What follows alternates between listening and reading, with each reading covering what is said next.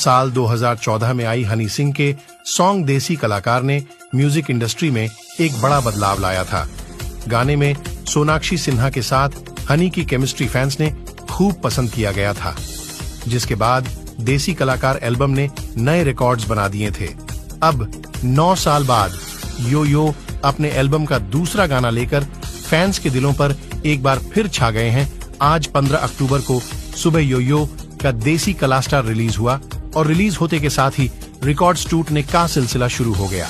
Release होते से 20 minute के अंदर ही गाने को 1 मिलियन व्यूज़ से अधिक मिल गए। इसके बाद देसी क्लस्टर ने वर्ल्ड फास्टेस्ट 1 मिलियन व्यूज़ का रिकॉर्ड अपने नाम कर लिया।